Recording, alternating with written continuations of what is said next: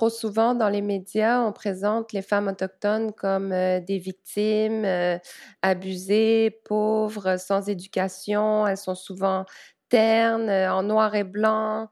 et c'est pas du tout les femmes que j'ai dans ma famille, dans ma communauté, dans mon entourage ou comment je, en tout cas de mon expérience des, des, femmes autochtones. Donc, j'avais envie de changer cette représentation et de les montrer dans leur, euh, dans leur excentricité, leur résilience, leur beauté, leur humour, leur extravagance.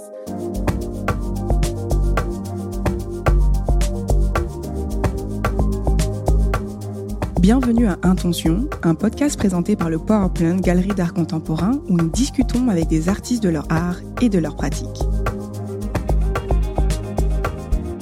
Comment célébrer et honorer les pratiques et les modes de pensée autochtones tout en remettant en question les narrations dominantes, héritage du colonialisme? Les notions de plaisir, de douceur, de désir qui précèdent la colonisation missionnaire se voient ainsi magnifiées dans le travail de l'artiste et commissaire Léouli Eshraghi.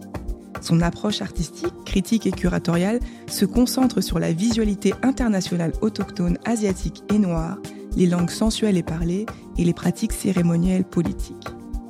Quant à Caroline Monet, à travers des portraits poignants, elle révèle la joie, la force et l'agentivité de plusieurs générations de femmes autochtones.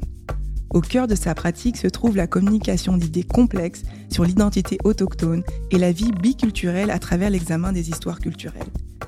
Son travail est souvent minimaliste, mais chargé d'affect et évoque les réalités complexes des peuples autochtones d'aujourd'hui.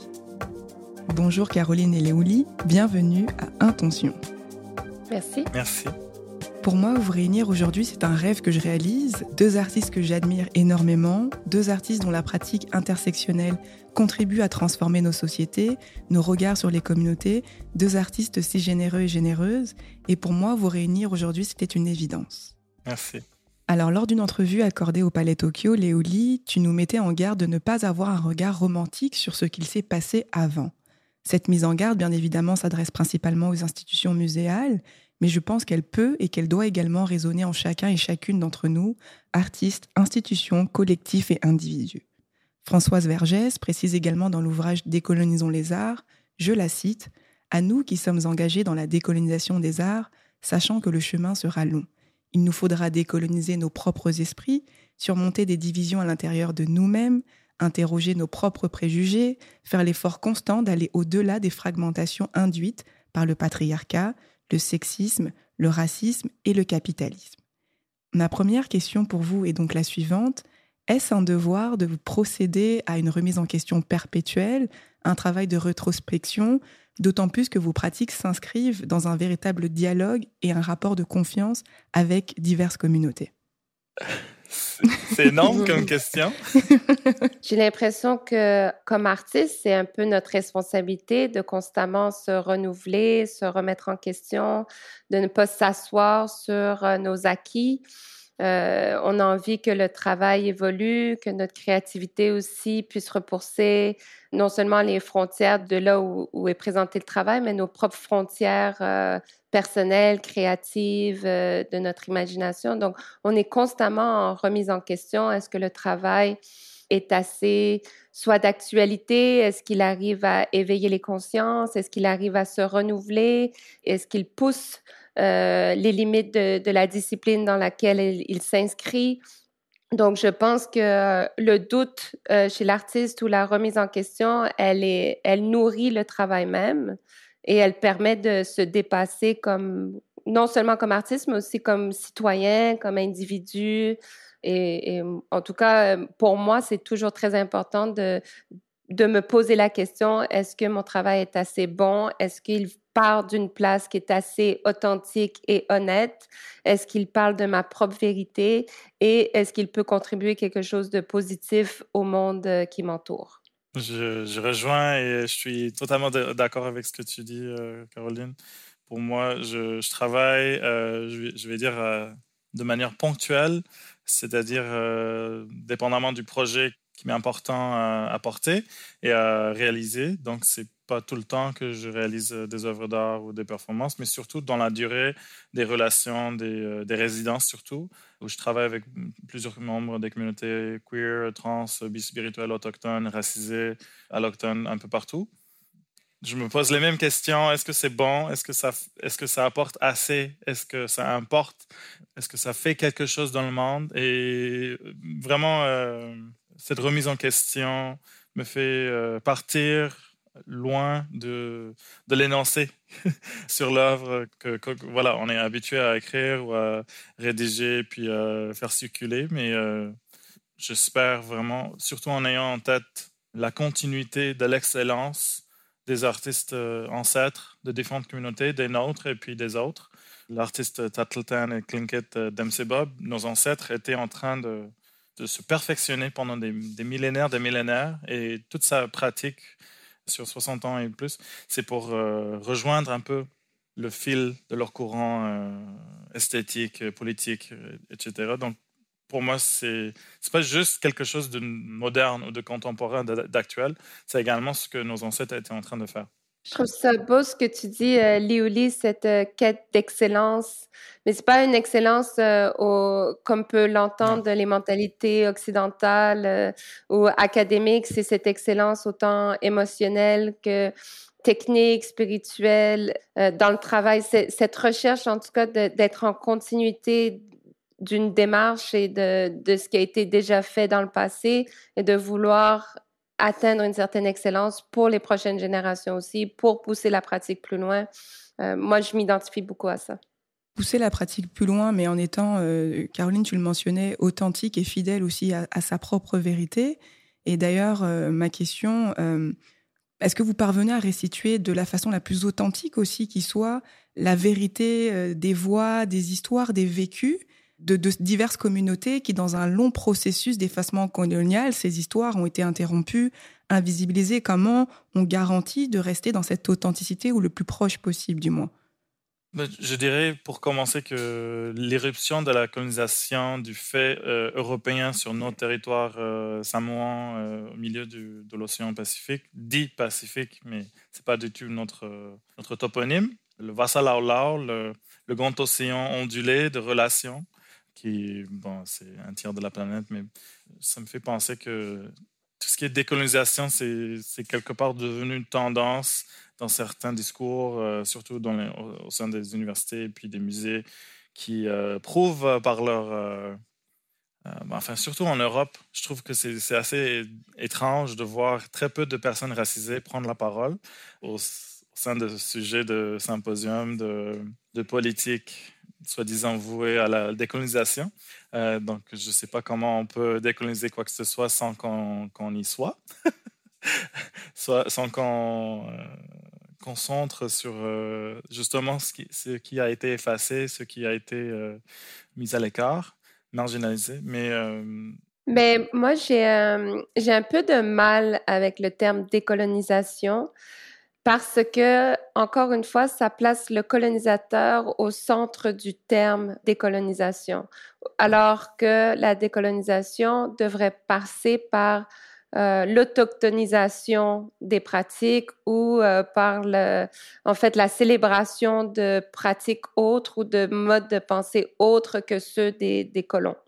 Donc, il mm-hmm. faut peut-être déconstruire ce terme-là pour euh, dépasser cette espèce de système dans lequel on stagne, en fait, parce que ça sera impossible de décoloniser les institutions ou décoloniser le système qui est en place parce que au cœur de tout ça, ben, ce, sont, ce sont des systèmes qui datent depuis des siècles et qui placent encore le colonisateur au centre des discussions. Alors, si on veut complètement dépasser ça, il faut que les conversations se passent ailleurs, donc dans les communautés autochtones ou dans d'autres communautés euh, marginalisés euh, pour avoir un regard, en tout cas une variété de regards sur euh, le monde dans lequel on vit.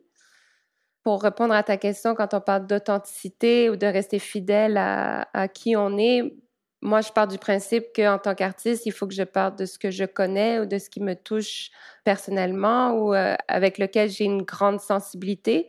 Donc, c'est pour ça que mon travail va souvent parler ou des thèmes que je vais explorer à travers mon travail sont des thèmes qui, où moi, je suis capable d'aller chercher ma vérité à l'intérieur de ça, où je suis capable d'aller chercher ma propre histoire, que ce soit mon histoire familiale, que ce soit mon histoire comme femme, mon histoire comme Anishinaabe qui vit en milieu urbain, euh, enfin, toutes les, tous les thèmes qui peuvent venir avec ma propre identité, je suis capable de les explorer parce que c'est un fil que je peux tirer et qui vient de ma propre authenticité. Mm-hmm. Si je peux rebondir euh, sur ça, euh, je dirais aussi que ce terme authenticité, c'est pas juste problématique comme terme, c'est un des concepts euh, par lequel on a été assujetti pendant euh, aussi longtemps, surtout euh, dans le monde de l'art, de la performance, des troupes de danseurs, danseuses, souvent pour les communautés autochtones océaniennes. C'est comme ça que ma mère a voyagé, c'est comme ça que mes oncles, mes tantes, des ancêtres ont été soi-disant accueillis en Europe et en Amérique du Nord. Mais je pense que pour revenir à la question du début, je pense que c'est une question d'humilité, de se comprendre au sein d'une collectivité, euh, d'une communauté, mais d'un assemblage de communautés, en fait. Aussi, au mm-hmm. sujet de la décolonisation, je pense que j'ai l'impression que dans le milieu anglophone, ici et ailleurs, on est en train de passer à autre chose sans qu'on ait fait quoi que ce soit euh, de concret. Euh, genre, quelques embauches collectives qui peut-être aboutissent à quelque chose, mais il faudrait voir, il faudrait se donner le temps que de nouvelles générations soient formées. Ça, c'est juste dans le, dans le, milieu universitaire. Mais je parle ici, euh, dans mon travail de tous les jours, en tant qu'artiste ou comme commissaire aussi, de rapprochement des communautés, et puis d'alphabétisation. Mm-hmm. Euh, on peut devenir alphabétisé, on peut connaître l'autre, pas juste apprivoiser l'autre, mais connaître l'autre. Ça, mm-hmm. c'est un peu mes, mes objectifs. Euh, dans la vie et puis dans, dans mon travail. Oui, j'aime beaucoup le terme humilité aussi. Je pense euh, faut, il faut avoir l'humilité de reconnaître qu'on peut pas représenter toutes les communautés, qu'on est un parmi tant d'autres. En tout cas, moi, je n'ai pas la, prétention de dire euh, que je parle au nom de toutes les femmes euh, Anishinaabe, autochtones, loin de là. J'ai ma propre réalité, ma propre connexion à cette identité. Et je pense qu'avec l'humilité que j'ai, c'est aussi de rassembler d'autres gens et euh, d'élever d'autres voix à travers euh, les opportunités que, j'ai.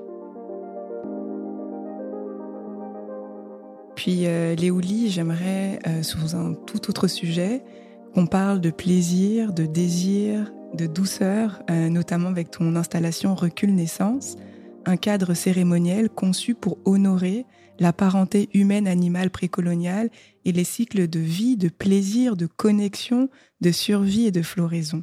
C'est une installation qui investit l'espace, des phrases en néon au mur, des motifs ancestraux et nouveaux imprimés sur des longueurs de tissu avec des nuances d'arc-en-ciel.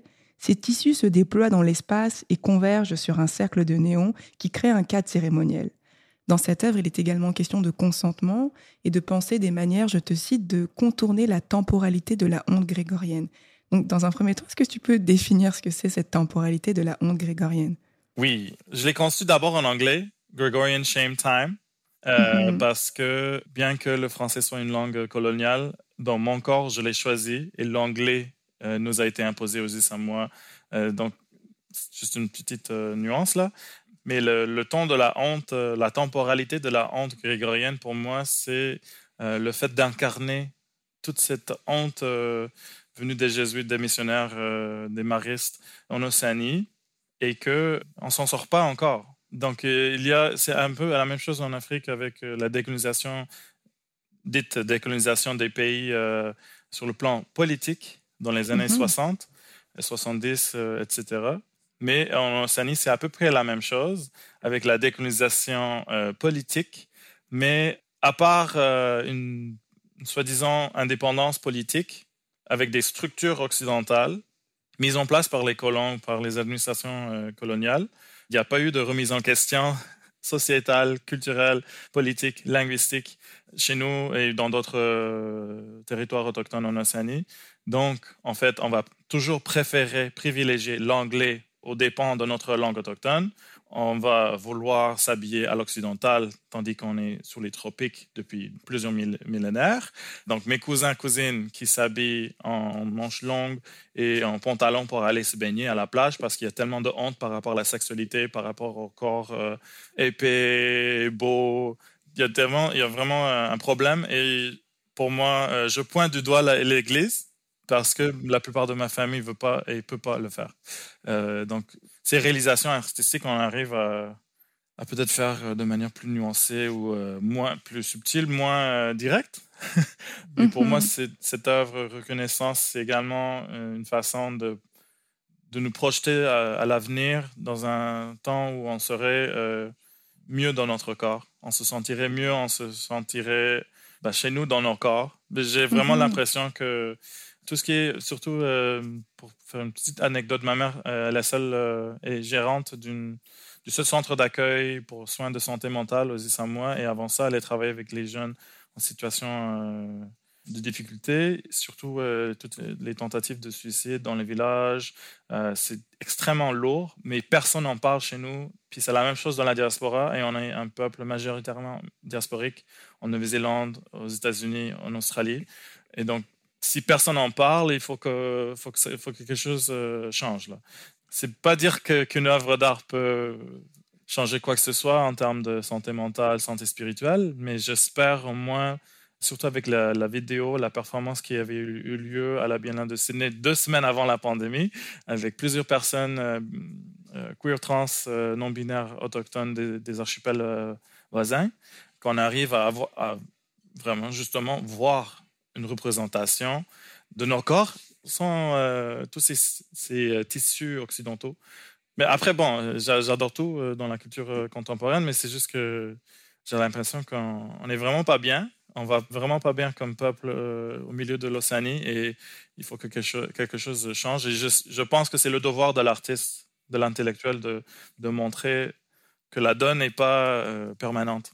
Puis il y a également un autre élément assez euh, intrigant et, intéressant aussi dans, cette œuvre-là, c'est euh, la question du consentement que tu abordes notamment à travers l'expérience du plaisir tactile. Est-ce que tu peux nous en dire un petit peu plus? Nous quatre euh, avons passé deux semaines ensemble avec Angela Tietia, la cinéaste et artiste, pour se remémorer culturellement ce qui, ce qui nous a précédés ça a pris pas mal de, repas et pas mal de sanglots, pas mal de, larmes partagées ensemble parce qu'il fallait passer par euh, la tristesse, par euh, les pertes pour pouvoir parler de la possibilité. Le consentement, c'est devenu très loin de tout ce qui est euh, message sur les affiches, dans les bars, tout ça. Je pense que c'est ce qu'on a voulu faire avec cette œuvre, cette performance à quatre, c'était de montrer que le consentement peut être un peu différent parce que le plaisir, surtout quand il ne, s'agit pas de cousins-cousines, hein, euh, on est des voisins d'autres peuples, que le consentement euh, fait partie du plaisir qu'on avait et qu'on peut avoir de nouveau. Je comprends effectivement mieux. Euh, et c'est vrai que quand je lisais sur cette question du consentement, moi, j'ai découvert cette œuvre dans le cadre de la biennale Momenta. Et c'est une de mes œuvres préférées concrètement de la biennale qui m'a vraiment interpellée. Et ce qui m'a particulièrement appelé, justement, c'est cette position semi d'inconfort que j'ai eu au départ, puis finalement de se dire que ah mais oui se situe cet inconfort-là, il y, a, rien d'inconfortable dans, dans, ce que je vois, dans cette performance, euh, dans ces corps, et ensuite de, passer à travers les couches, de se rendre compte qu'il y a vraiment cette complicité, ce, rapport, euh, je dirais très, il y a une douceur, il y a dans ce plaisir, il y a aussi quelque chose de, pour moi, qui se situe de l'ordre de ouais, de, la beauté aussi. Euh, et euh, j'ai vraiment, c'est pour ça que je, reviens sur cette œuvre-là, parce que je voulais savoir justement l'intention derrière le consentement aussi et tous ces, toutes ces couches aussi euh, qui sont derrière cette œuvre-là. Donc merci d'avoir clarifié cet élément-là. Si je peux préciser aussi, Margaret Mead, une des doyennes de l'anthropologie occidentale, a fait ses, ses soi-disant recherches doctorales auprès de jeunes filles, fillettes samoanes dans les territoires actuels des Samoa américaines. Elle en a profité toute sa carrière sur des niaiseries qui avaient été racontées par les filles parce qu'elles se, se moquaient d'elles. Mais bon, euh, donc il y a le hall euh, au Met, non, différents, différents halls un peu partout qui sont nommés en son honneur, et il n'y a rien pour ces filles-là. Donc, euh, par rapport à cette euh, prise, cette possession du regard occidental, ça c'est tout autre euh, parce que c'est entre nous, c'est entre relations, on est toujours redevable entre nous. Mmh. Puis, on a eu du plaisir en créant cette œuvre, on a eu du plaisir ensemble et on est toujours amis. C'est ça l'importance aussi, un élément important à, préciser. Puis, puisque j'étais bloqué en Australie durant toute la tenue de la Biennale Momenta. Euh, ces œuvres euh, ont été accueillies à Montréal sans moi et euh, les œuvres néant vivent encore chez Caroline. oui, dans mon atelier, c'est vrai. Ah. Oui, c'est moi l'heureuse héritière de ces œuvres. Je, poursuis toujours Léouli sur une œuvre, une performance, l'hétérosexualité samoine est une performance chrétienne pour temps grégorien. Euh, qui comprend donc cinq gestes faisant référence au désir et au plaisir autochtone non hétéronormatif. Euh, pour nos auditeurs et nos auditrices, je vais prendre le temps de définir l'hétéronormativité. Donc c'est un cadre culturel et social souvent implicite selon lequel tout le monde est hétérosexuel et qu'il s'agit là de la norme. L'hétéronormativité engendre la marginalisation des minorités sexuelles, elle repose soit sur l'effacement de ces dernières, soit sur un préjugé favorable envers les personnes hétérosexuelles, ou soit sur les deux à la fois. Donc c'est une définition qui provient du guide des pratiques pour les municipalités québécoises inclusives des personnes LGBTQIA de plus du Conseil québécois LGBT. Donc je reprends une performance avec des gestes présents au sein de la cérémonie précoloniale Poula euh, de l'archipel des Samoa. Peux-tu nous décrire euh, ces différents gestes et expliquer un peu leur signification dans le contexte du désir et du plaisir autochtone au-delà des normes coloniales et patriarcales bah, Pour commencer, je dirais aussi que cette performance, je l'ai faite deux fois, à Alice Spring ou Mbandwa, dans le désert central de l'Australie, et euh, à à Montréal, à l'été 2019. La performance a été filmée par euh, des artistes euh, complices géniaux, géniaux, Dana Danger et Asenayak. Et mhm. euh, quand j'évoquais les averses dorées ou toutes sortes de débats, la, pluie torrentielle m'est venue euh, du ciel, donc c'était assez euh, direct. Les cinq aspects, là, il, s'agit de, de l'eau de coco, de l'eau salée, de l'eau au curcuma qu'on utilise pour tout ce qui est purification, et je sais plus pour les autres, en fait. Mais euh, l'important, vraiment, pour moi, c'était de, montrer que c'est un, petit peu une lettre d'amour euh, à mon chum actuel, mais avant qu'on soit ensemble.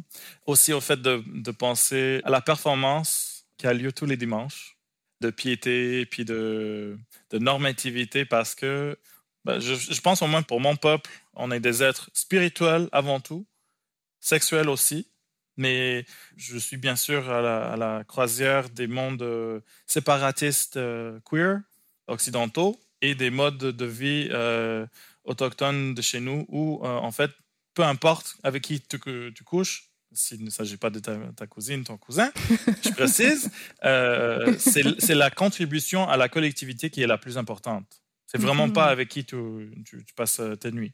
Tout ça a été chamboulé par l'arrivée de l'Église et de cette honte qui est incarnée par les enseignements euh, ecclésiastiques. Donc, euh, c'est vraiment pour ça que je voulais montrer que, bah, à mon sens, mon peuple n'est pas du tout, est très sexuel, mais pas du tout binaire.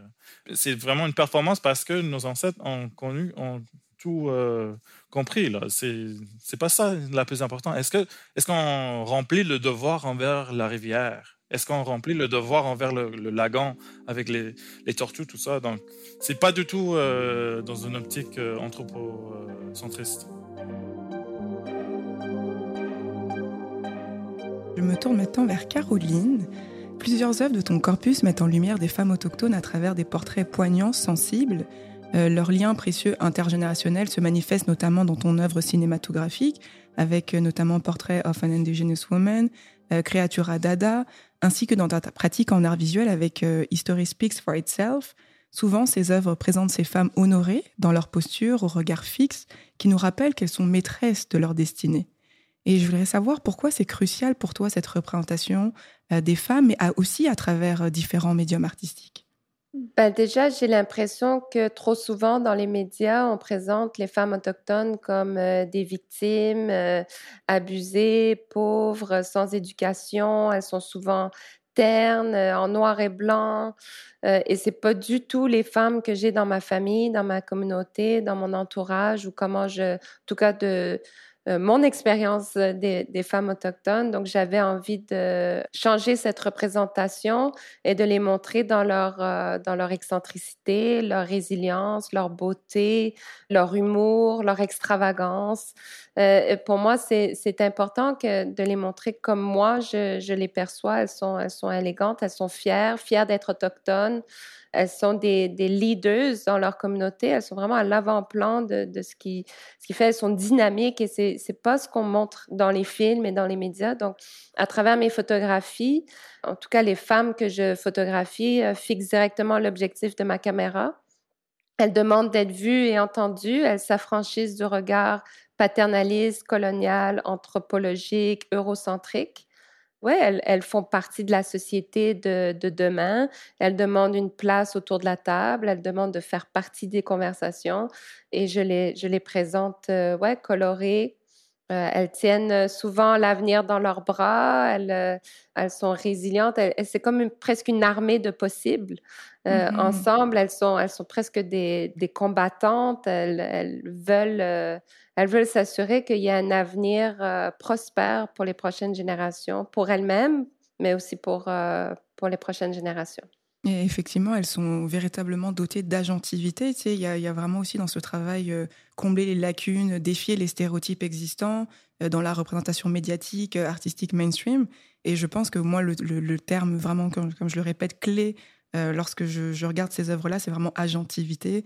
Et je pense que c'est un travail important en particulier euh, parce que les, images à profusion euh, de ces femmes, dans le, particulièrement au Québec, euh, viennent justement porter, dresser un portrait pardon, stéréotypé. Et, je, pense que ce travail est effectivement nécessaire. Puis je poursuis avec un Deer in Headlights, une installation sculpturale composée de 53 blocs de béton incrustés de bandes de vêtements de travail. Les blocs qui agissent comme des pièces de puzzle représentent chaque année depuis que les peuples autochtones ont obtenu le droit de vote, le droit qui a été accordé donc au Québec en 1969, c'est-à-dire hier. Est-ce que tu peux nous parler de cette installation et comment elle évoque et interagit avec les notions historiques et de l'évolution sociale? Oui, donc euh, Deer Headlights, euh, vous l'avez très très bien dit, c'est euh, des blocs de ciment qui ont été construits individuellement.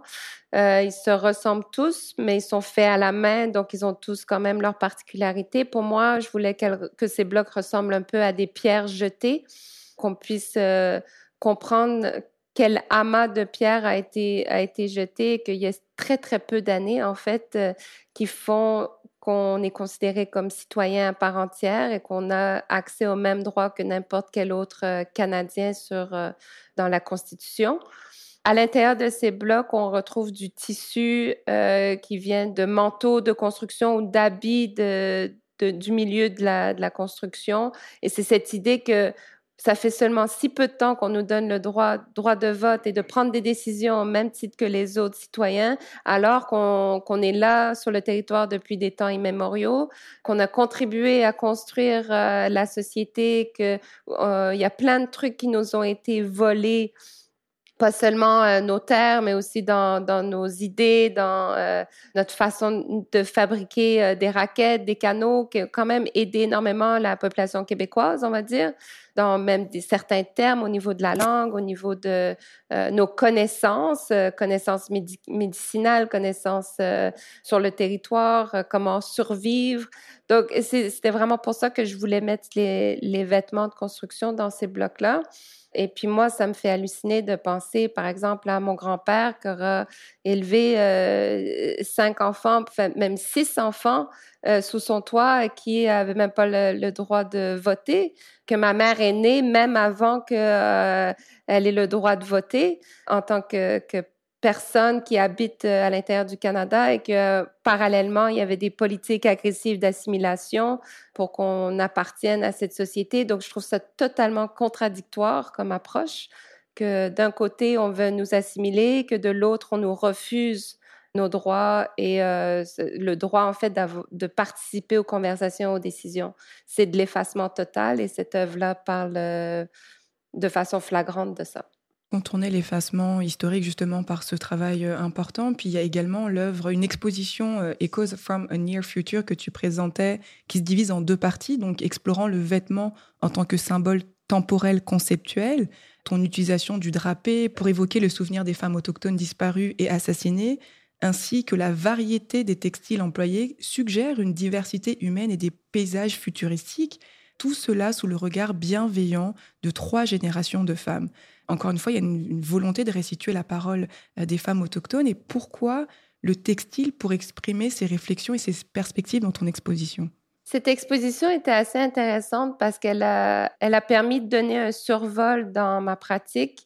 Je suis active quand même depuis, on va dire, une dizaine d'années, mais vraiment, les premières œuvres en art visuel que j'ai créées datent peut-être de 2016, on va dire, 2000, enfin 2015-2016, vraiment, quand j'ai délaissé la pratique en art médiatique vidéo pour me concentrer de plus en plus aux arts visuels. Donc, les premières œuvres que j'ai faites sont des espèces de bustes euh, de ciment. Ce sont des mini-jupes que j'ai trouvées, que j'ai remplies de ciment et que j'ai formées avec mes mains pour euh, essayer de représenter des bustes de femmes. Et chaque buste représentait une de ces femmes disparues ou assassinées. L'idée, c'était de, de pouvoir parler d'enjeux actuels euh, dont on parlait très, très peu dans les médias. Je, suis contente de voir que les choses ont quand même évolué là, depuis, depuis presque dix ans. En tout cas, dans, dans les dernières années, ça a changé beaucoup. Et avec ça, dans, cette exposition, j'ai ramené beaucoup de ma pratique euh, que je fais depuis quelques années avec des matériaux de construction, très, très présent dans, ma pratique. Je parle de la crise du logement, par exemple. Donc, il y a toujours beaucoup d'aspects de, euh, de sciences sociales ou de, sociologie dans mes œuvres. C'est ça mon, euh, mon background. J'ai fait des études en sociologie communication. Donc, je vois mon rôle comme artiste un peu comme celui d'un sociologue, c'est-à-dire d'observer le monde qui m'entoure, d'offrir des pistes de dialogue, de réflexion, euh, de bousculer un peu les modes de pensée et de mettre de l'avant des enjeux contemporains qui, qui m'interpellent. Et donc, euh, de plus en plus, j'ai utilisé ces matériaux de construction pour euh, me rapprocher le plus possible du corps. Léolie, tout à l'heure, parlait justement de ces vêtements occidentaux. Moi, je parlais déjà de notions d'habitat, comment on, a un impact sur le territoire qui nous entoure et comment en retour, ce territoire et fait tout ce qu'on est influence toute notre personnalité, toute notre culture, toutes nos communautés. Donc, je voulais me rapprocher le plus possible du corps et j'ai commencé à expérimenter avec le textile et à pousser les limites des matériaux de construction, à accepter que ça pouvait être euh, approché comme un textile et j'ai commencé à faire des, des manteaux, des vêtements, et c'était intéressant pour moi de marier cette idée d'un atelier de haute couture avec une production industrielle de matériaux de construction. Il y a une belle tension qui, cohabite. Et depuis le début de ma pratique, en fait, j'ai toujours aimé ces tensions, les choses qui ne devraient à la base ne pas coexister. Ben, en fait, d'y arriver, d'amener une espèce de poésie euh, à travers ça. Une poésie dans la tension. Merci Caroline. Léolie, souhaites-tu rebondir sur ce que Caroline vient de partager? Mais moi, je suis euh, très fan de toute sa pratique cinématographique et en art visuel. Depuis euh, plusieurs années, on a travaillé ensemble en tant que commissaire et artiste plusieurs fois. Je pense juste que c'est... Ouais, je t'apprécie beaucoup. c'est mutuel. Mais justement, Léolie, j'aimerais qu'on aborde justement cette pratique euh, curatoriale qui est aussi riche que ta pratique artistique et, qui l'informe sans doute également. La curatrice euh, Nour dans son texte curatorial Miscarriage in the Age of Ongoing Crisis, met de l'avant la nécessité de repenser le rôle du curatrice ou de la curatrice en faveur d'un avenir basé sur la collaboration, l'interdépendance et des pratiques de soins adoptant des stratégies décoloniales. En quoi ta pratique curatoriale reflète-t-elle ces idées et contribue-t-elle à ouvrir des voies vers un avenir plus collaboratif et soucieux des autres? Donc pour commencer, je suis le produit euh, du seul centre d'artistes autogérés autochtones intergénérationnels et interculturels de Melbourne, Black Dot Gallery, fondé par Kimber Thompson et Jacob Tolo en 2011 donc j'ai évolué dans ce, dans ce monde euh, multiple, intergénérationnel surtout, en tant que membre de public d'abord, puis après comme euh, artiste. Et euh, la même année, un premier projet commissarial avec Pauline Vetuna, qui traitait de l'appropriation des motifs et des discours, des idées autochtones de différents peuples Donc, on avait pas mal de soutien des commissaires plus expérimentés et des, directeurs, euh, directrices du centre, en plus des artistes. Donc, aujourd'hui même, je travaillerai euh, pas avec autant de, avec des artistes aussi euh, expérimentés, mais apparemment en 2012, ça me posait pas de problème de demander à des, héros, héroïnes de, participer à un projet comme ça. Et cette exposition s'appelait So Fucking Native. Et c'était vraiment pour essayer de montrer qu'on n'était pas d'accord, qu'on nous prive encore une fois de nos idées, de nos pratiques esthétiques. C'est surtout euh, par rapport euh, à des artistes de souche européenne en Australie qui prenaient pas mal des motifs océaniens et aborigènes pour après faire des, produits de luxe. Puis bien sûr, c'est pas les mamies qui, qui recevaient cet argent-là. Donc, dès le début, je suis entouré de plusieurs personnes, de plusieurs perspectives.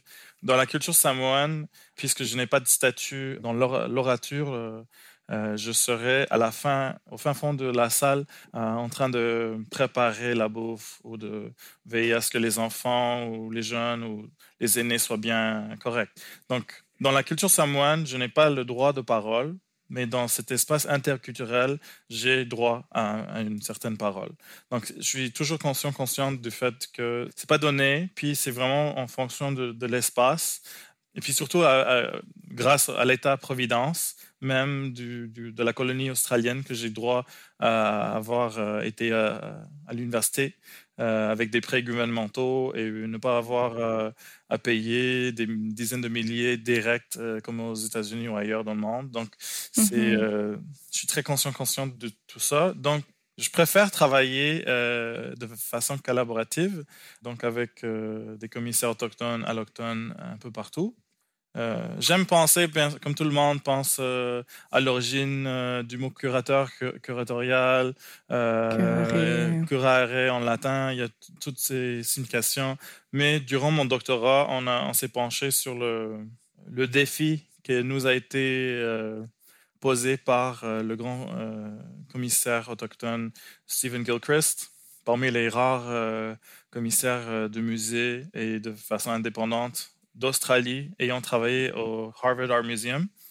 Euh, il a écrit un, essai en 2013 ou 2014, Indigenizing Curatorial Practice, qui a inspiré mon doctorat. Et donc, dans cet essai, il nous pose euh, ce défi est-ce qu'on est capable de créer notre propre lexique d'amener nos termes de nos langues ancestrales vers ces réalités euh, dites nouvelles. Donc, mhm. on a créé avec d'autres personnes euh, samoanes, on s'est échangé quelques termes. Tatuananga afa alinga ata, ça veut dire euh, le service visuel à la communauté. ou l'espace d'exposition au service de la communauté. Puis après, il y a d'autres mhm. termes, parce que je voulais vraiment partir de, cette idée de, de gestion de l'espace. Mhm. d'organisation de l'espace. Ça, c'est oui, mais c'est plutôt l'organisation des relations, ce qui est évident dans la, dans la pratique commissariale. Et parmi ces personnes qui m'ont mentoré dès le début, il y a euh, la personne qu'on appelle Tantine, Tante Sana Balai, qui est une grande chef de sa nation Haku sur l'île de Bougainville, où euh, il y a eu une guerre civile liée euh, à la mine exploité par l'Australie et par les, Anglais.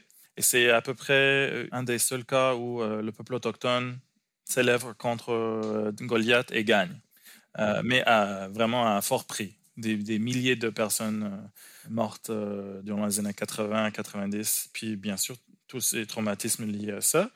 Elle a travaillé 13 ans comme conservatrice adjointe de l'art autochtone au plus grand musée d'art public en Australie à Melbourne sans aucune promotion, sans aucune euh, subvention.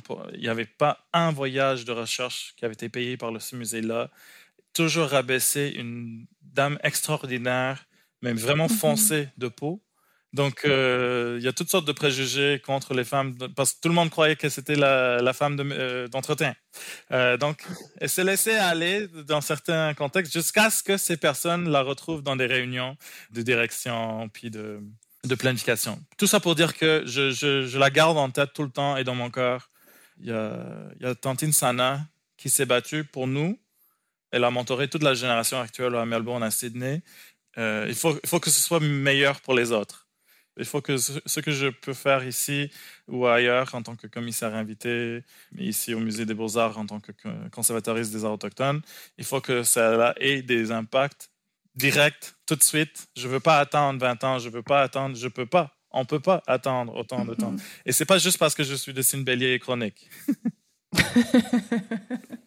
je pense que ça, y contribue grandement. Euh, mais c'est vrai que je, trouve ça fascinant parce que, tu sais, moi aussi, dans ma pratique curatoriale, je dirais que elle a été nourrie non pas majoritairement de l'académisme ou euh, euh, de ses connaissances euh, plus théoriques, mais elle a été vraiment nourrie d'échanges avec des mentors des communautés noires, des personnes qui vraiment ont fait preuve de bienveillance et qui ont pris le temps de voilà de m'expliquer certaines choses, de partager certaines choses. Et, pour moi, elle est vraiment centrée sur ce, cette relation avec ces individus-là. Et, et je pense qu'elle a permis de transcender en fait ma, mon rapport à, l'art contemporain, de sortir un petit peu de, cette vision euh, euh, que je considère de mon parcours hyper eurocentré et de voir qu'en fait, euh, ces relations-là, c'est elles qui permettent de mentorat, de, de, redonner continuellement. Puis je pense que c'est devenu quelque chose au cœur de ma pratique, comment faire pour redonner à l'autre.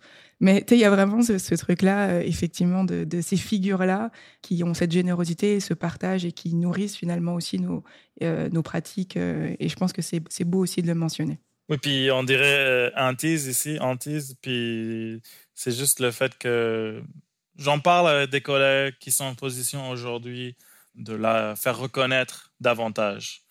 Donc, je veux de son vivant qu'elle soit reconnue pour tout ce qu'elle nous a fait tout ce qui a mhm. encore des, des, retombées. On a cette chance parce que d'autres artistes qui étaient des... des J'essaie d'éviter le mot pionnière, euh, des, personnes qui nous, qui nous ont ouvert la voie. Dans tout, tout, contexte, il y a plusieurs qui sont partis sans, sans avoir cette euh, reconnaissance-là et de la communauté euh, en interne et de la société à l'externe. Mhm. C'est compliqué. Il y a toutes sortes de raisons, toutes sortes de, d'oppression systémique. Mais euh, voilà, je pense à elle et je, vais faire en sorte qu'elle soit plus euh, reconnue. Et enfin, comme il est de coutume pour clôturer le podcast, euh, je vais vous poser une question qui a été précédemment posée par un une artiste que nous avons rencontré dans le cadre du podcast. La question est celle-ci. En étant artiste, travailleuse culturelle, comment prenez-vous le temps de vous reposer mentalement et physiquement? Ça, c'est une belle question d'actualité, je pense. Et euh, je pense que quand on est artiste, euh, il faut absolument trouver le temps de prendre un pas de recul et prendre le temps de se reposer. C'est pas facile parce que quand on est artiste, on travaille tout le temps. Euh, on peut pas rentrer à la maison et dire OK, je mets le travail de côté la tête continue. Moi, ça m'arrive d'avoir des idées euh, en pleine nuit ou euh, quand je suis en week-end et que je suis supposée pas travailler ou que je pars, je suis en famille et que je prends une marche euh, dans le bois, par exemple. mais pour moi, ma façon de me reposer, c'est vraiment de sortir de la ville et d'aller dans le bois, d'être avec des proches, là où tous les masques peuvent tomber et là, je peux être complètement moi-même sans aucune obligation et, prendre le temps de prendre le temps. Ah, j'adore ça. Je pense avec la pandémie, la connexion chez nous aux Isamois a été interrompue pendant pas mal longtemps, trois ans et demi. Donc, j'avais l'habitude avant la pandémie de rentrer au moins une fois par année, mais de Montréal, c'est très loin, c'est 30 heures de vol, donc euh, on verra. Mais euh, justement, quand je suis assis, assise euh, dans un avion, ça m'aide pas mal, surtout quand il n'y a pas de connexion Wi-Fi. Il y a bien sûr toutes ces idées qui nous viennent parce qu'enfin, on est euh, sans zombage, là, mais euh, c'est parmi ces périodes-là où je me sens vraiment euh, reposé. C'est clair que c'est en nature. C'est à la plage, c'est en forêt, mais dans différents états fluides. Donc, dans un lac, hmm. même dans une baignoire, on est en hiver là. Je trouve ça beau ce que tu dis, euh, parce que moi, pour moi aussi, être en mouvement me repose. Cette idée de mouvement, et c'est là où je suis le plus créative, c'est quand je suis en mouvement aussi. Bah, merci euh, Léolie et Caroline euh, pour cet échange. C'était un plaisir d'apprendre un peu plus sur vos pratiques respectives. Et puis on a hâte de découvrir vos prochains projets, vos prochaines expositions. Donc voilà. Merci beaucoup. Kitchimegwitch.